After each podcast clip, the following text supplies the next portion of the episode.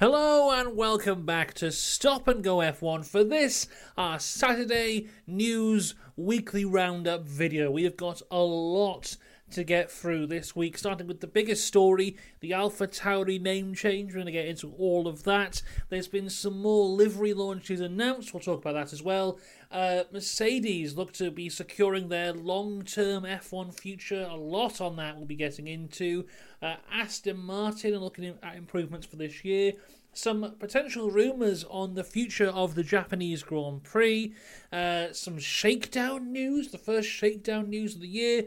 Then, towards the end, we got some news on Formula One Academy and a little bit on F2 as well. So, we have got a lot to get through. So, without further ado, let's begin. Firstly, you have to like and subscribe. As you all know, that is the rules. You have to like and subscribe before you get into the video. And also, yesterday uh, evening, a video came out on the channel uh, about Ollie Bearman and why I think he's F1's next big thing. So once you're done with this video, go check out that one.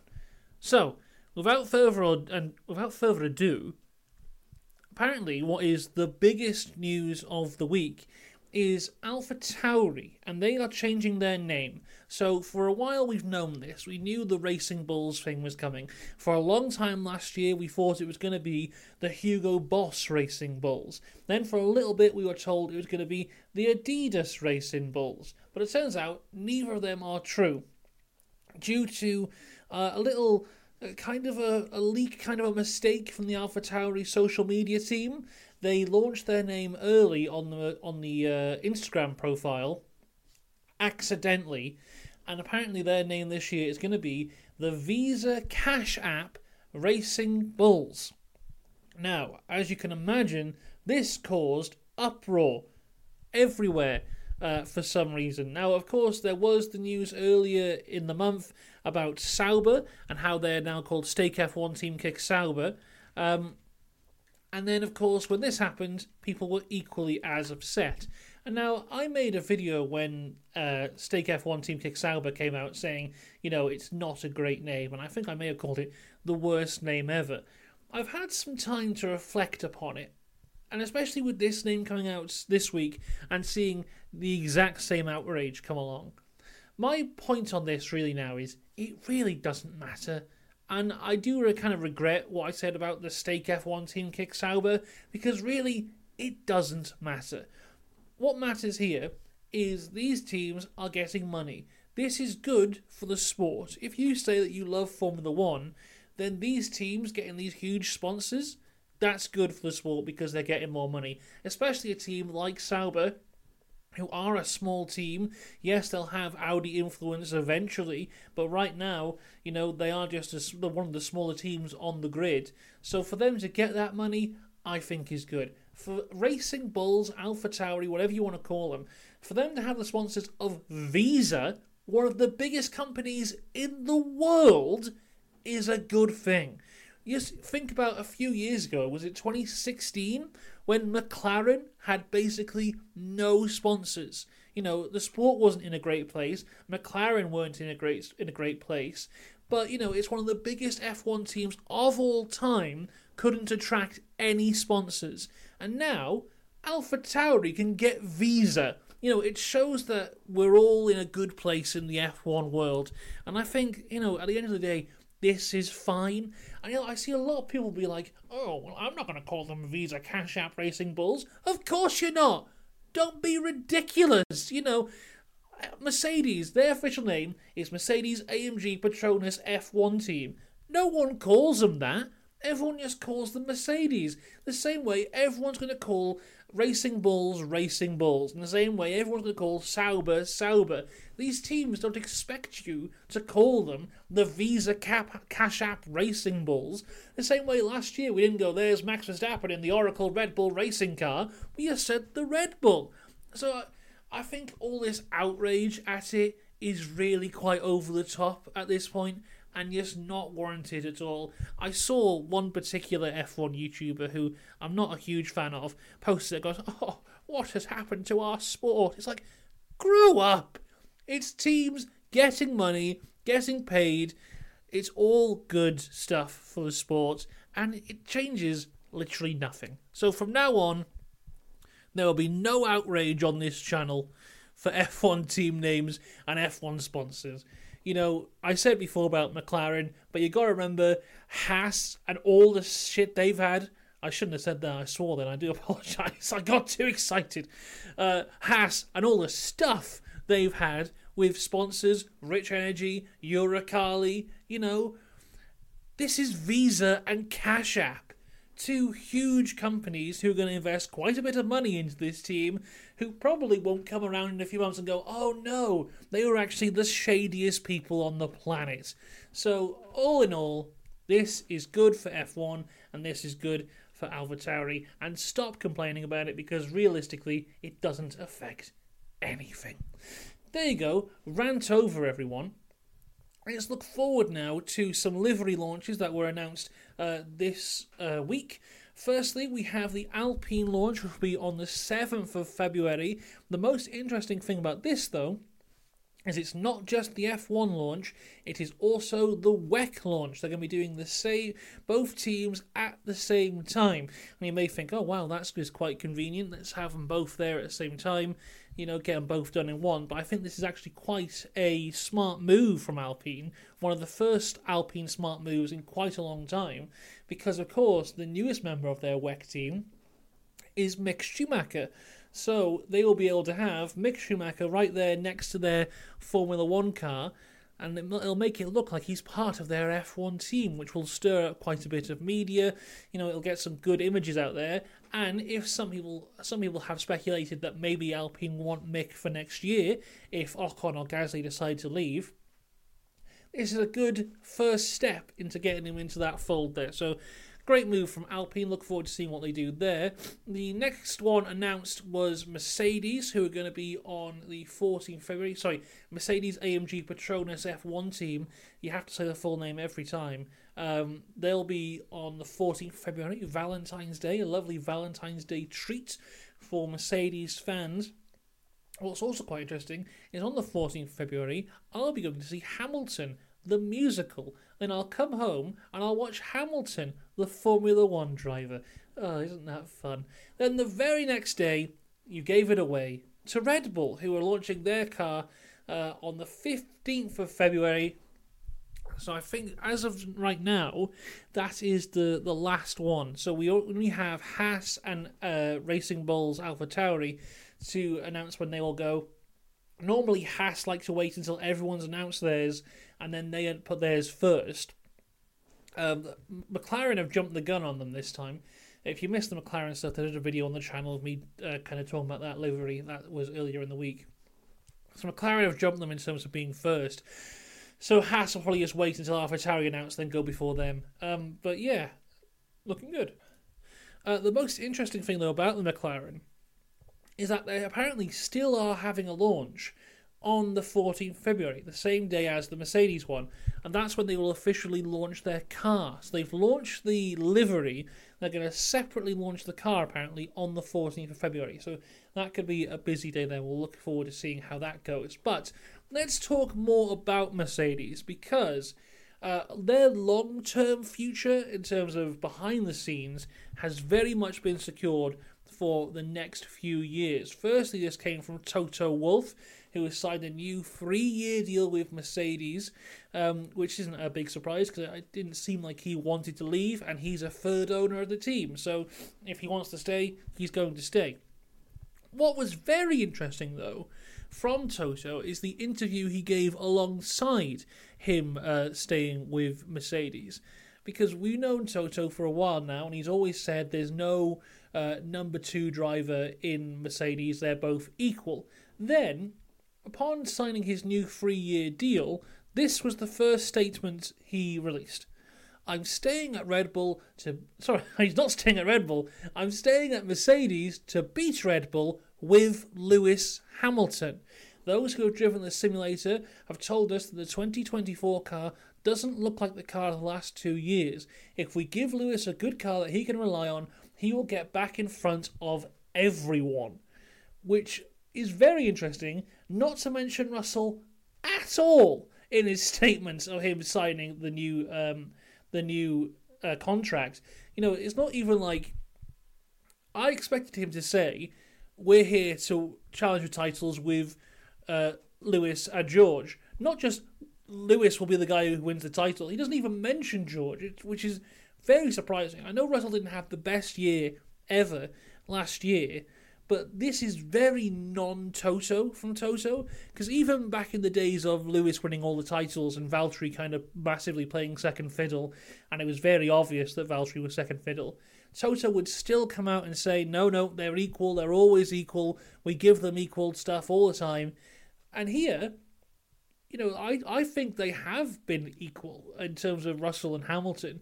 In their two years as teammates, you know, you can say, well, Hamilton offered to do more of um, testing in 2022, but that's Hamilton's own choice. When it's come down to Mercedes' choices, I think they have treated uh, George Russell and Lewis Hamilton incredibly equally. And then for Toto to come out and say this, maybe there is a shift coming in terms of no, we're building a car for Lewis, and the car will suit Lewis, and Lewis will be the guy who wins us stuff. So that is an interesting one to um, look at. Also, his statement there about the sim data. The sim data has told us that the 2024 car doesn't look like the car the last two years. Now, I have been paying close attention to Mercedes and Mercedes fans over the last two years, and I've I've made something for you all, which I think may come in, in handy. So it's it's here on this here whiteboard. So what this is is I hope you can see this. It's the six stages of Mercedes, and this is how it has gone over the last few years. So uh, we'll, we'll hopefully refer back to this throughout the season if the season goes the exact same way the last two have. So stage one, this is mostly uh, winter off season of Mercedes will be back. That is stage one. Then stage two goes to the sim data is great. That's what we've seen here. Stage three is testing times don't actually matter. Uh, it's more about other things in testing actually, so that'll be coming uh, soon. Stage four is upgrades are coming soon, and also in brackets half a second because it tends to be whenever Mercedes are promising upgrades, they're half a second faster than the rest of the field. Uh, then stage five is melt this car down, or you know, burn it or send it to hell. And then stage six is uh, next year Mercedes will be back, and then it kind of loops back up to stage one. So that's how it's been the last few years. I've actually got uh, this little arrow here, so we can just put that there. So there we go. That's where we are right now. We're at stage two. The sim data is great. So maybe we'll come back to that throughout the rest of the year. Uh, see how the stages of Mercedes are going there. There you go. So that's where we are. Stage two at the minute. But still on Mercedes, because James Allison has signed a new three year deal with Mercedes as technical director. Now, of course, there was all the drama of the Mercedes technical director last year when we had Mike Elliott as technical director. So, James Allison was technical director of Mercedes up until uh, halfway through 2021 when he stepped back. Mike Elliott uh, took forward from there, and he has led Mercedes for the last few years through the no pod design and all that kind of stuff. Some people are saying that Mike Elliott kind of has become a scapegoat for the no pod design. I'm not 100% sure on that one. Uh, but Mike Elliott was removed last year to bring James Allison back.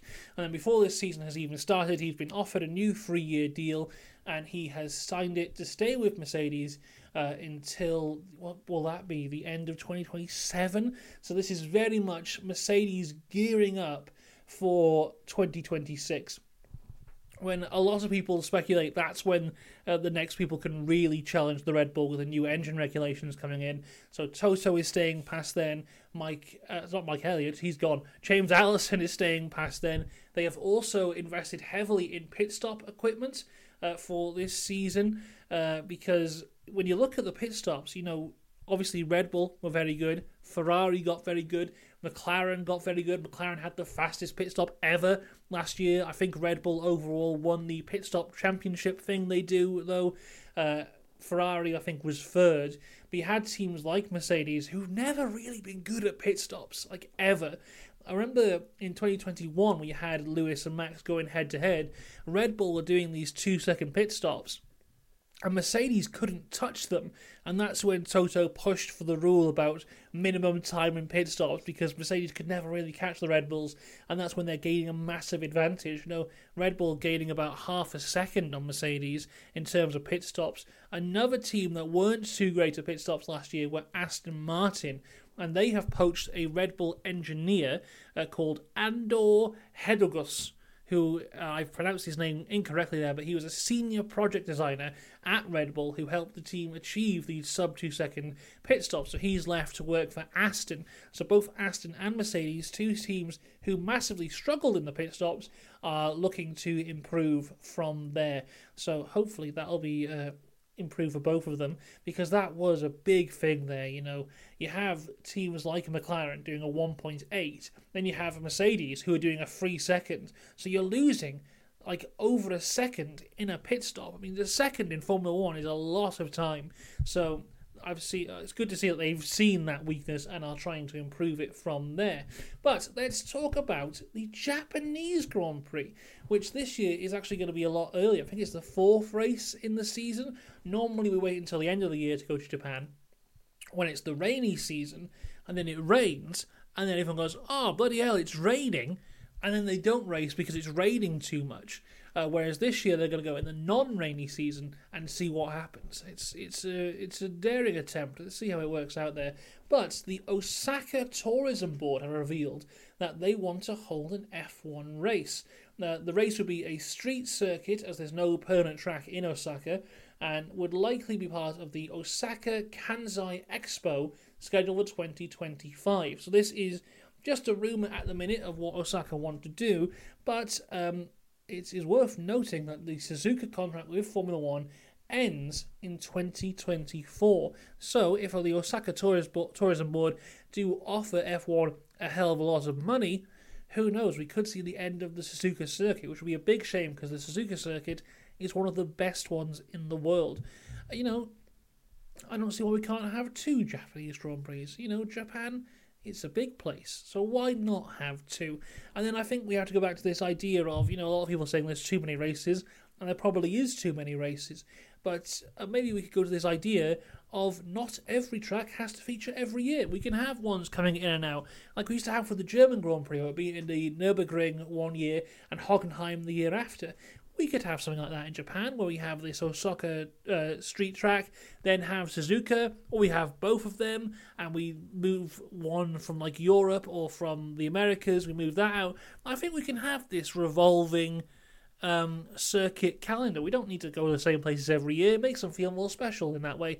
You know, there's some that should be there every year, the likes of your Monaco, your Silverstone, your Monza, your Spa, those kind of classic ones. But you know, other ones, we can swap and change them. Why the hell not? Right, shakedown news for Haas now. Now, if you're not aware, the shakedown is kind of the first few proper laps the car does. Normally on wet weather tyres, it's not necessarily for gathering data, it's more, firstly, check your car works, and secondly, for media. So they'll be taking photos and taking videos and all that kind of stuff, and they'll use those throughout social media and adverts and all that kind of stuff throughout the year. So Haas are the first to announce their shakedowns, and they've done a shakedown in two parts. Now there's only a, I think there's only a certain amount of uh, distance you can do in a shakedown. I'm not exactly sure what that number is, but whatever it is, they're splitting it in two. Their first shakedown will take place in Silverstone at the 11th of February. Then the second shakedown will take place in Bahrain on the 19th of February, which I believe is two days before the first day of testing. So, Haas, for some reason, splitting this in half. I'm not exactly sure why. Um, my only idea would be that if they go out in Silverstone and do the shakedown, the drivers can tell pretty quickly if the car is good or bad. And I think they will be gathering data. As I said, that's not the that's not the aim of a shakedown, but they will be gathering data. So they split it in half, they can gather data from the Silverstone one. Then a week later, they can use that data to kind of improve the car going into the Bahrain shakedown. And then two days later, they have the testing in Bahrain. They can use the data from Silverstone and Bahrain shakedowns to improve on that for day one of testing. That's the only idea that I have from there. let's see if it works out for him. But sticking with Haas now as we go into F1 Academy because Haas have announced their F1 Academy driver is going to be Chloe Chambers. She's an American Chinese driver, previously competed in uh, American Formula 4 and W Series. She did a season in each of their. Uh, both of those seasons combined, she got two points, so it wasn't great there. But she did go to Formula Regional Oceania Championship last year, where she finished ninth overall, and uh, I think she even won a race. So, you know, the first two seasons not too great. That one a little bit better. Mercedes also announced their F1 Academy driver as Doriane Pin. Now, she I'm quite excited to see as she races with the Iron Dames, who are a female only team who compete across multiple series. She started working with them in 2021 GT3, she competed in WEC and the GT World Endurance Cup. Uh, she won the Ferrari Challenge Europe in 2022 and came second in Formula 4 Southeast Asia last year as part of the Prema Racing team. She'll represent Prema and Mercedes in F1 Academy this year, so she's definitely one to watch if you're watching F1 Academy. Uh, I think out of the names listed so far, I think either her or Abby Pulling might have the most experience. So definitely ones to watch. The Iron Dames are, a great team across pretty much everything they compete in. So to have her is quite a coup here for Mercedes.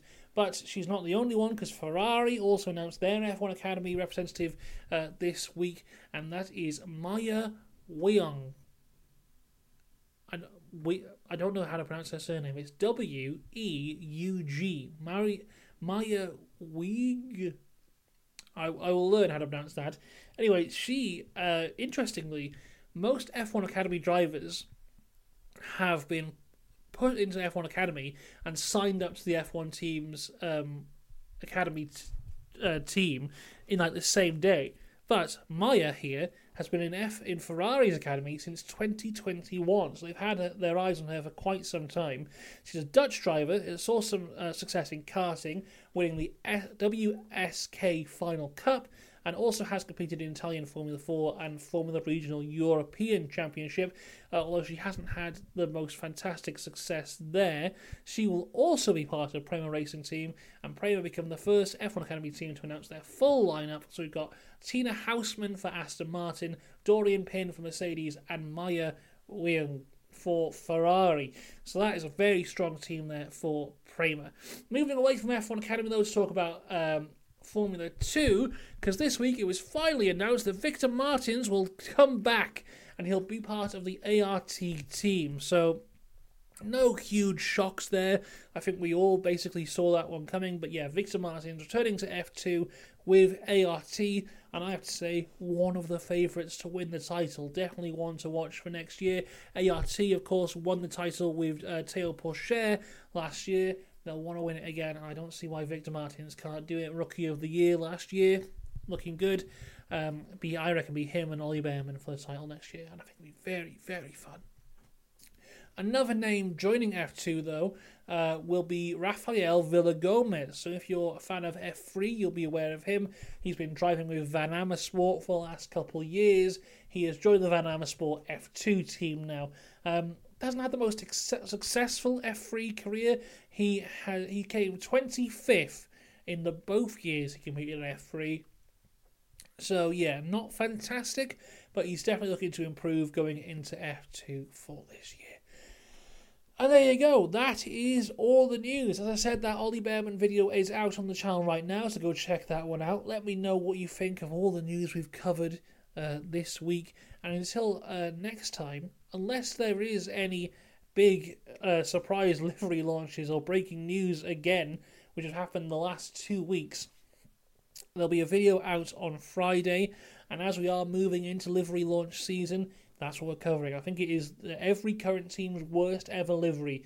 That video comes out on Friday. Then next Saturday, if there's any news to talk about, I'll be here again to talk about it with you. Until next time, though, have a good one. See you then. Goodbye.